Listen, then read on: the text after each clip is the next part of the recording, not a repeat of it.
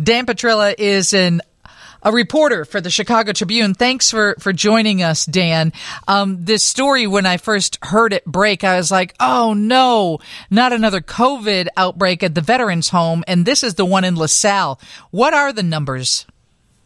Yes. Um, so on Monday, the Illinois Department of Veterans Affairs reported that uh, in recent days, 42 residents and 23 staff members had tested positive for COVID 19 in the couple days since I think about um, four more residents and six more uh, staff members or so have, have tested positive. Um, and uh, yeah, so it's a pretty widespread outbreak happening. Yeah, so that I, I know there's about 190 beds there, so we're almost at a third of the facility being sickened with COVID 19. It concerns me because I always worry about how we take care of our vets. And of course, it seems like we really saw the damage it did a couple years ago, and people have always held Governor Pritzker's feet to the fire about this. Has he made any comments recently?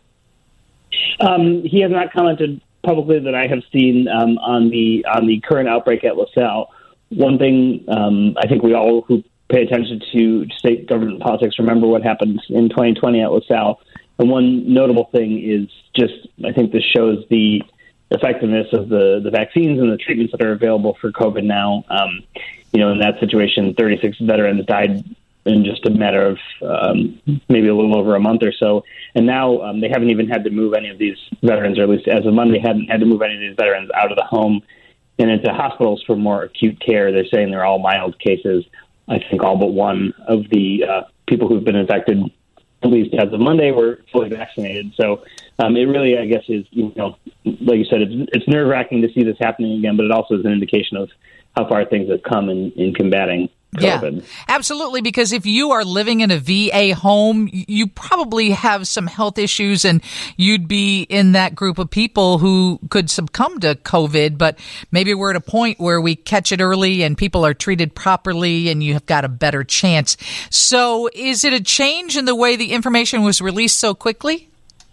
Um, yes. I mean, it's, you know, they were notifying about the outbreak early on um, at LaSalle the last time around but what um, the what a, a, state audit found is that the Department of Public Health was slow to react, uh, slow to get people on the ground last time in 2020 as this was happening. Um, in this instance, uh, the Department of Veterans Affairs notified Public Health the same day the first case was detected. Um, IDPH staff was was there within a couple days, uh, three days, I think it was.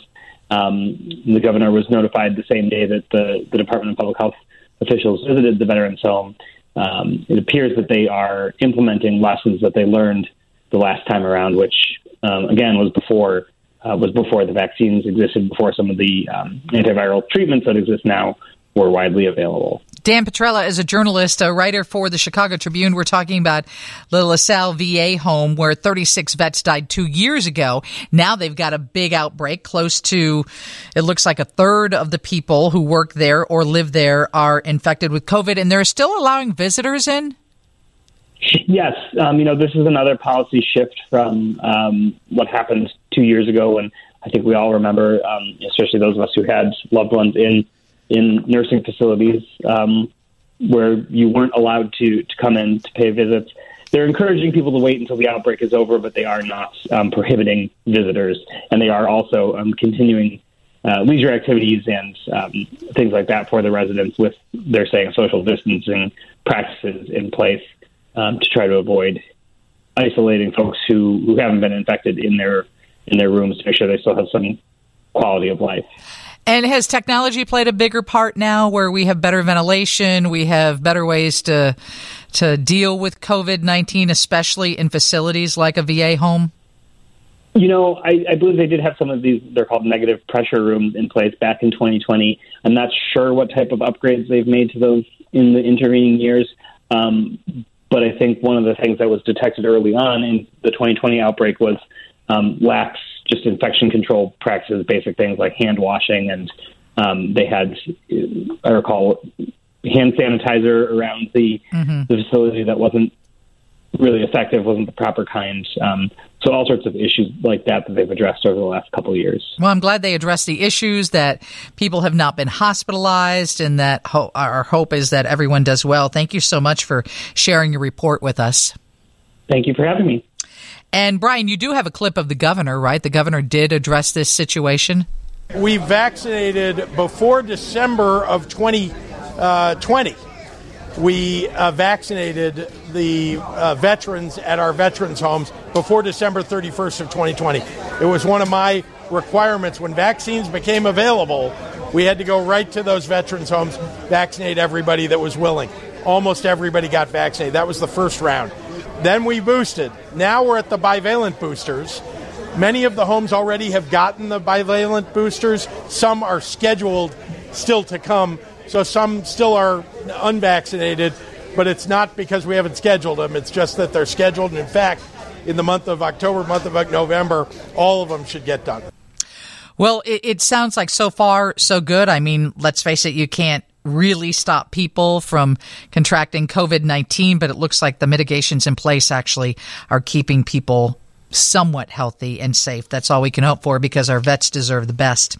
Thank you for joining us for the Lisa Dent Show. Coming up, we'll meet folks at the Chicago Culinary Kitchen. You got questions about cooking turkeys, buying turkeys? The price is on the rise. They're saying you'll pay 32% more. What kind of prices are you seeing? Send me a text at 312-981-7200. And then we'll check in with Kellie Meyer, our Washington correspondent in News Nation's Washington, D.C. Bureau. Uh, did you watch the great debate last night? Our friend Leland Vittert did the pregame. Cuomo did the post game and the debate. I'll be honest, the first eight minutes, I was, I was cringing. It was something that I hadn't seen before, but we'll talk about that on the way after Steve's newscast on 720 WGN. Lisa Dent, WGN.